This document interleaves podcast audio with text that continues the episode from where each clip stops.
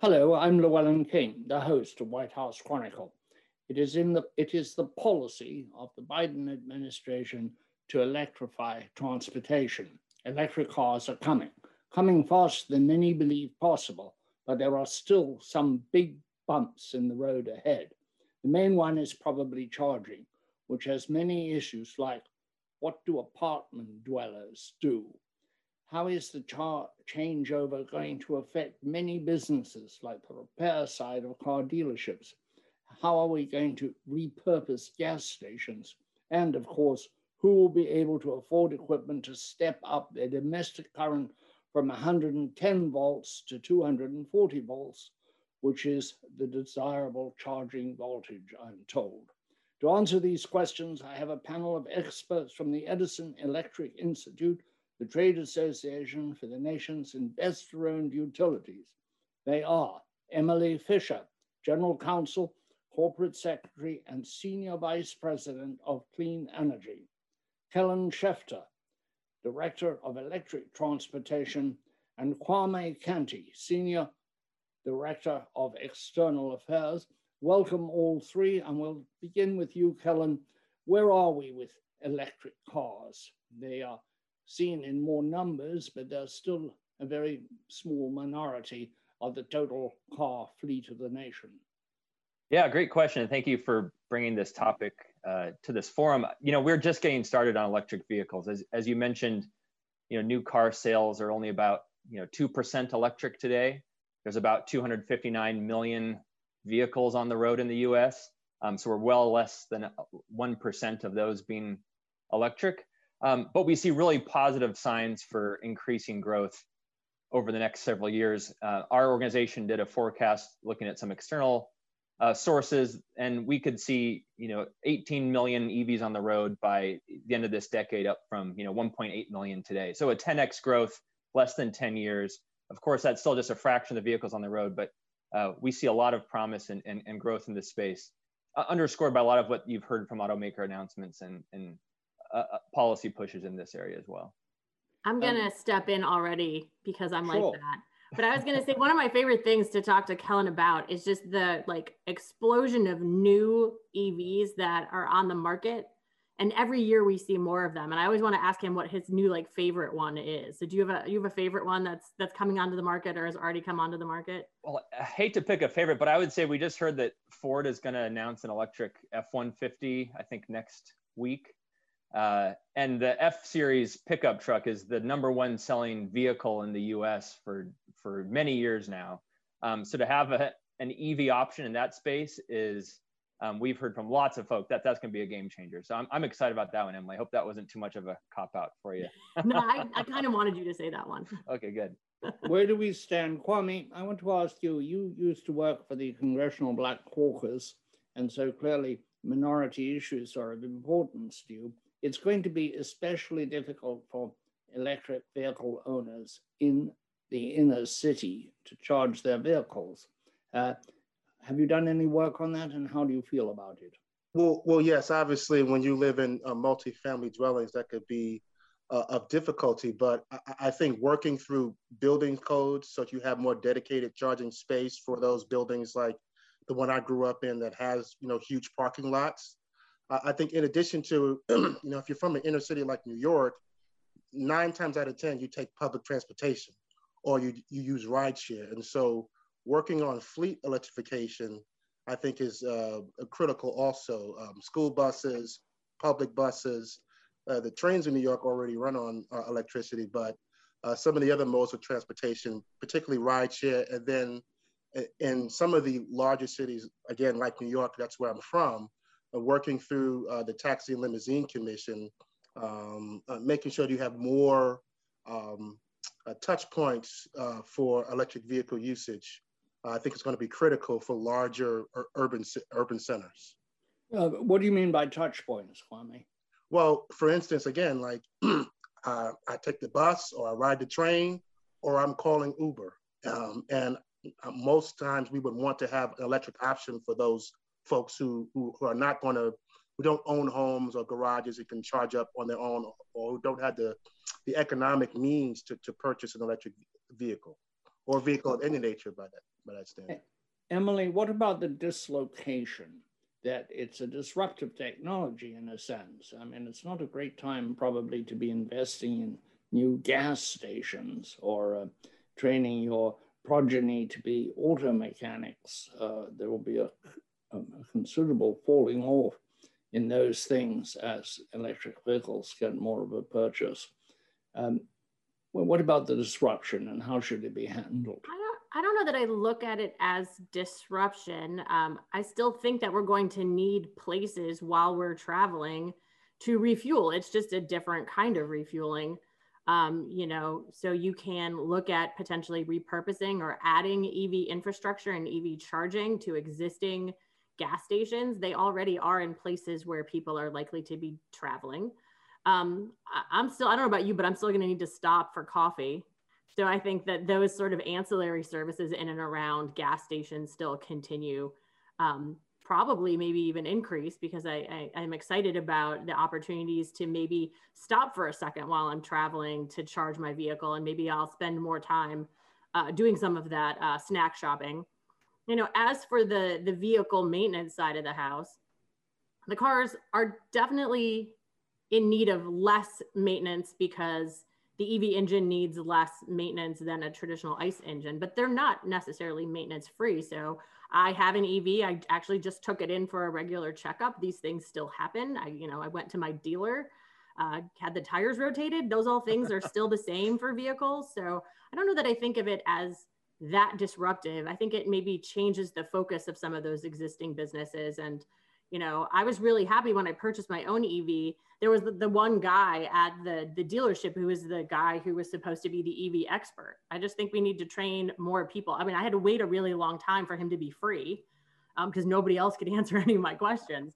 But I think, you know, the traditional vehicle industry still exists. I, I think about the cars a lot like I think about our members.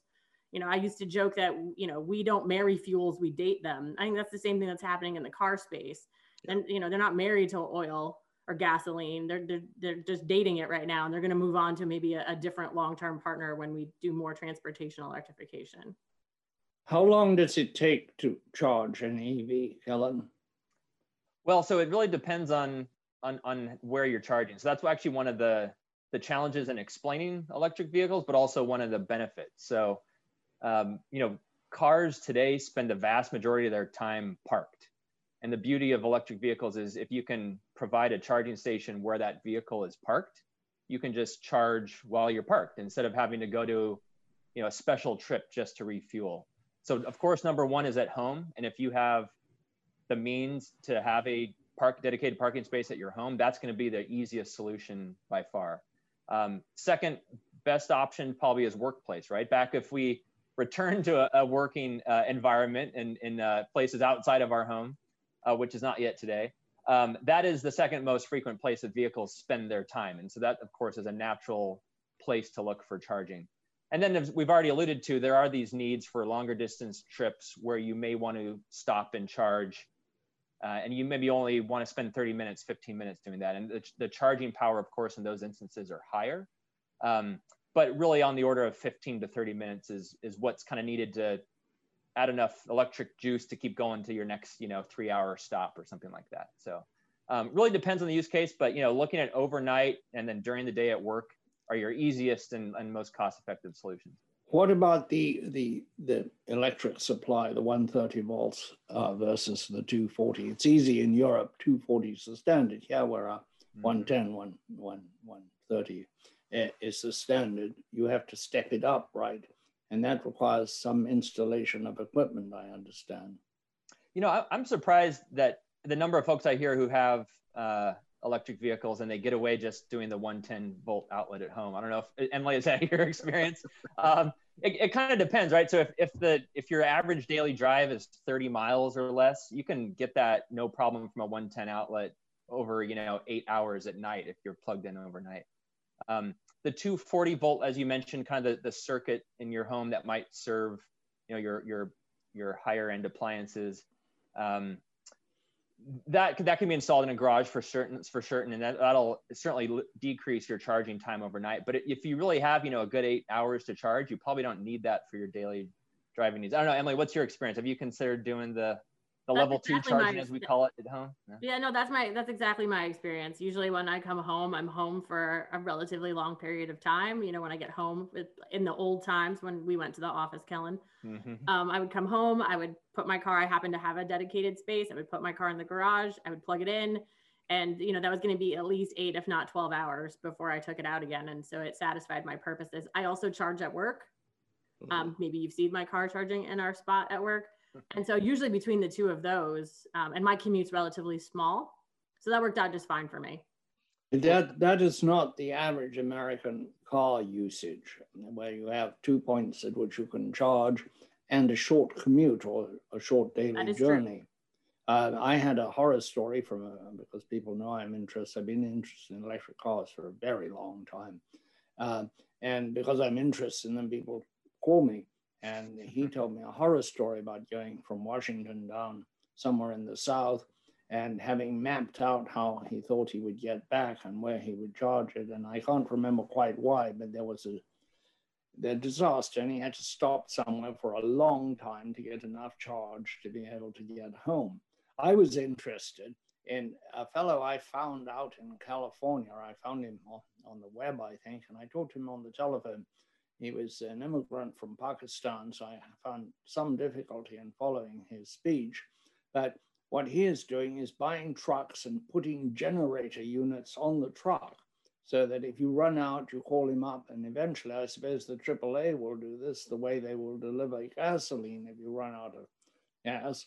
Um, he goes around and he gives you a quick jump till you Till you, I don't know how long that takes. I imagine about half an hour to get you to the next charging point.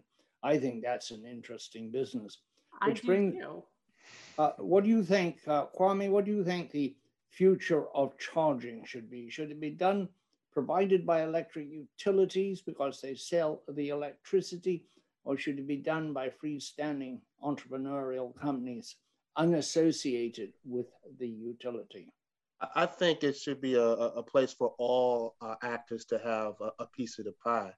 Um, I mean, obviously, you know, as uh, incumbents, um, you know, we're uh, best built to sort of handle all of our, our customers and be agnostic about, you know, um, where folks live um, and just sort of focus on uh, meeting the need.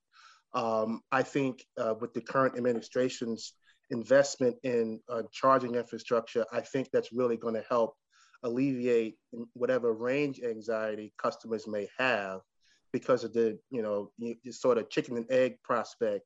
You know, uh, if, if customers see the investment being made um, in charging infrastructure, and you see companies like General Motors, you know, switching their fleets to an all-electric um, options, you know, I think, you know, you'll have more invested, you know, buy-in from, from the customer base. And, and ultimately, that's what we want.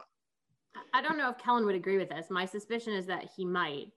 But what, what I think we see anecdotally is that our members, when they're able to install E V charging, actually grow a market that might encourage more third-party investors to participate in the, the charging sort of arena. We're kind of uniquely qualified. We, we, see, we have a lot of anecdotal evidence from members who put in E V charging, and then we see growth in the number of E Vs sold in their service territory. And that might actually encourage more people to invest in charging infrastructure. So um, I think that there can be lots of people in this ecosystem. It doesn't just have to be us, but I think we have a unique role in sort of growing the market to make it possible for other third parties to maybe participate and to offer different services, including charging services. It occurs to me when I see a large multi-story parking lot that every space in that should have a charger, and that somebody should be making some money out of providing that service. And I'm wondering whether that will come about because of federal fiat and the role of the utilities, uh, or whether it'll come about like my friend with the flatbed truck and the charger out in California, a true entrepreneur. I think one of the things that often is overlooked potentially is that the charging, the value of the charging obviously is huge to the person that owns the vehicle, but that might actually not be the way you make money on providing charging services. Actually, all of the data they're collecting about where people are driving and how much they're charging is probably pretty valuable to a range of other service providers. It's probably valuable to our members because it helps them understand where the demand is and where they might need to make investments in their system to support increased charging, it might be really valuable to the automobile manufacturers, who they'll learn more about how people are using electric vehicles and, and how that might influence how they continue to develop their products. So I think there's a lot of different ways to potentially make money on offering charging services, and selling electricity might not be the most important one. And, and I, I think that's an interesting way to think about charging. It's, it's actually creating a whole different business. Um, well, while you're talking about that, Emily, there's the other side to electric cars, and those who believe that they will become de facto a system for storing electricity for the grid, that uh, unused electric vehicles will sell their charges back, very much like solar panels on the roof selling back. And this will provide a new dimension of stability and storage. I think there is the potential in the long term for there to be vehicle to grid interactions, and for, you know, people to charge their cars at certain times and then discharge them at certain times to respond to grid needs. But in the nearer term, um, I actually see some real utility, no, no pun intended, um, about using electric vehicles and price signals to get people to charge when we have overproduction of, of renewables. That's a funny thing about renewable production, is it tends to happen when there's a lot of the resource available, the sun's shining, the wind is blowing, and that might not match up that well with demand. And it's actually really efficient and helps us run our systems better if we could tell people to charge when we have that excess renewable capacity. So um, in the near term, I, I see vehicles less as doing, you know, discharging back to the grid, and more at helping us use the system more efficiently by responding to price signals and charging when, when we have that extra power.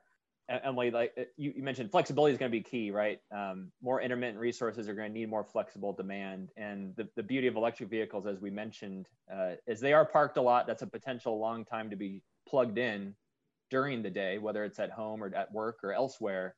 All that time could be leveraged to, to be dispatchable almost, right? Like you could direct E Vs when to charge. That's beneficial for the grid, and that benefits all customers. So I really, I really view it as an extension of the flexibility that we're going to need to really deploy clean energy at, at scale, and, and make sure E Vs are really benefiting all customers on the, on the energy system. You've been in the, in the electric car business probably longer than anyone else, Helen. It seems to be in your life pursuit. Um, uh, I wonder how you see it going. I mean, do you see it as a sudden surge coming from two percent to say fifty percent is a very substantial deployment of a new technology? So we have been advocating for electric vehicles at E E I for a while.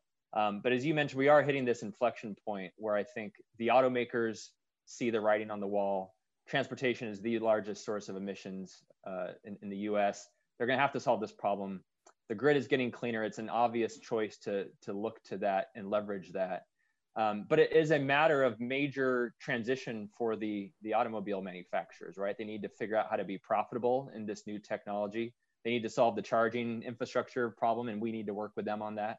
So there certainly are challenges, but I think we've seen clearer now than ever, particularly with the new administration support, that this is the path forward.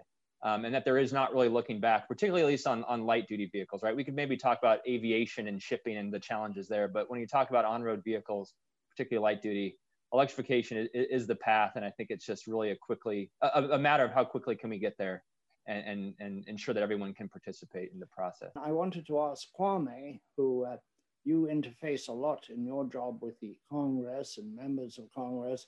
What is the attitude there? Are they welcoming the Biden initiatives?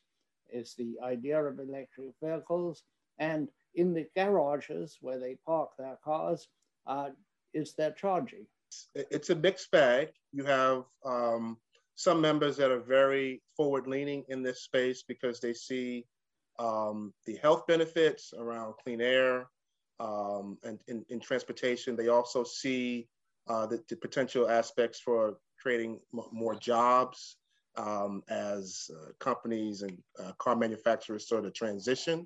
Uh, but do you also have some folks that have some more uh, questions around um, uh, how their community specifically will adopt these vehicles, particularly uh, members from more rural districts and states um, whose uh, constituencies, you know, sweat from nine to five versus, you know, sitting in climate control areas on Zoom calls all day.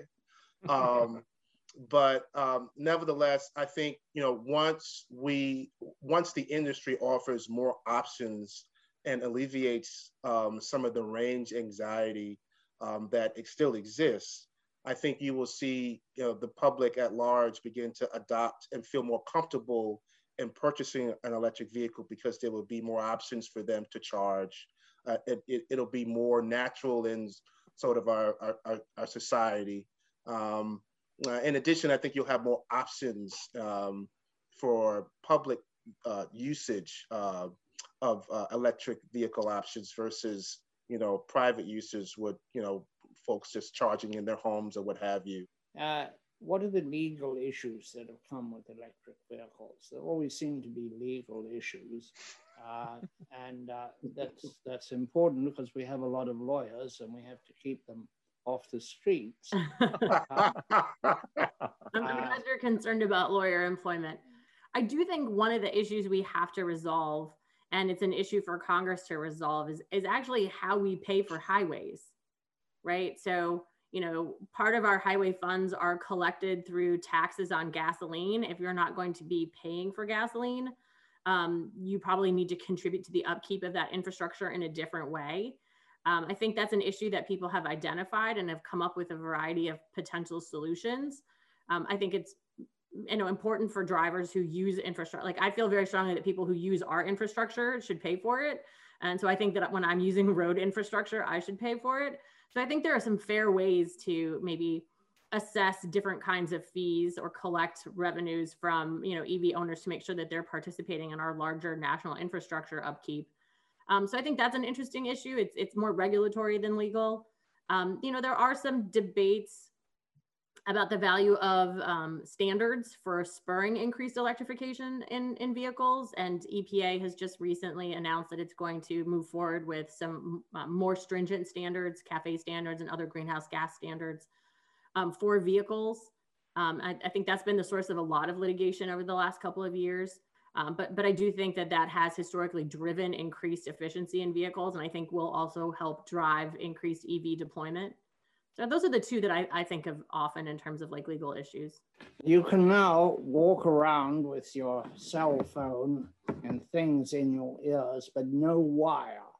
When are we going to get rid of the wire in charging cars, electric vehicles? Similar to your vehicle to grid question, I think there's an evolution of technology here. This is, none of this is static, right? And so more things are going to be, uh, you know, Uh, possible as more capabilities come. But what you're talking about is is called wireless charging. You essentially have a magnetic pad in the in the ground in the asphalt, and you have also a similar pad with some gap in the vehicle, and you can span that gap with an induced magnetic field, and you can charge the battery that way. There's a lot of expense and some safety and and regulatory limitations around that, um, but there are certainly our labs looking at that. Some high-end automakers are looking at that. What do you see as the advantage outside of outside of the um, the less uh, uh, pollution, but the advantages of electric cars? If you were selling electric cars, what would you tell people? Is it well, the acceleration? Is it the quiet? I think um, outside of the health benefits, I would probably go to um, uh, the cost savings that you will have down the road from some of the the maintenance issues that you would be um, alleviated from. Um, you don't have to get the transmission fluid changed or what have you. Yes, you have to get the tires rotated, but uh, for, for many individuals who lived on fixed incomes, uh, some of the wear and tear that go into, that goes into the maintenance of a an, an uh, internal combustion engine could be, you know, quite expensive, particularly as the car gets older. And so that may have uh, an added advantage for folks, particularly as you have car companies that are offering more affordable options for customers to, to get into the, the E V uh, space. And so I think the added cost savings down the line could be of, of benefit to people, particularly on fixed incomes. Uh, Emily, why did you buy an electric car? Was it because of your employment, or was it because you wanted to signal moral superiority? Or simply because you think it's a better vehicle? Um, I will say actually that um, I happen to be uh, married to someone who's really interested in the environmental aspects of vehicle ownership. I, I actually didn't own a car for a decade um, for a lot of reasons that have to do with the environment. But um, uh, we actually bought one of the first um, hybrid vehicles back in the, the late nineties. So it's always been an evolution when we have owned a car to kind of look for the next thing. Um, my uh, my husband's also a statistician, so he likes to do his own numbers on like our charging efficacy and how far we go. So I think it's mostly like an entertainment thing for him. Um, but I also love how quiet it is. After not owning a car for a decade, and I, I got in a car. I lived in Europe for a while, so I didn't need a car. To sort of Kwame's point about population density, sometimes meaning you don't need. You can use, you can rely on public transportation. When I started looking at cars again, when I moved back to the U S, I found them so loud. And so I actually really enjoy how quiet that car is.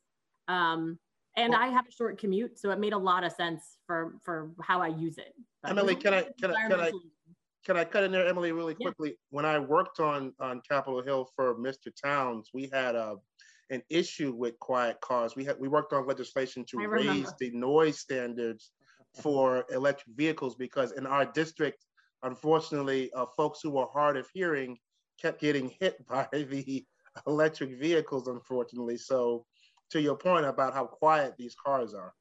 Well, I think you're right. I worked with a man many years ago who was working on electric motorcycles, and the problem was the quiet. Uh, one of the safety devices for unknown for motorcycles or unrecognized outside of the motorcycle world is the noise they make. You know when they're coming, you tend to look around, you tend to, uh, uh, you know, know where they are. When, when they made these, uh, and they were really even quite efficient on lead acid batteries, because you don't need so much power to propel a, a motorcycle, but he never overcame the quiet challenge. And they tried to make all sorts of friendly, nice noise, but artificial noises are very, very hard to make. And it's very hard. This program does not uh, make artificial noise. It makes good, intelligent sense. That's our show for today. Thank you for coming along. Cheers. White House Chronicle is available as a podcast on Apple, Spotify, Stitcher, wherever you listen. We are there.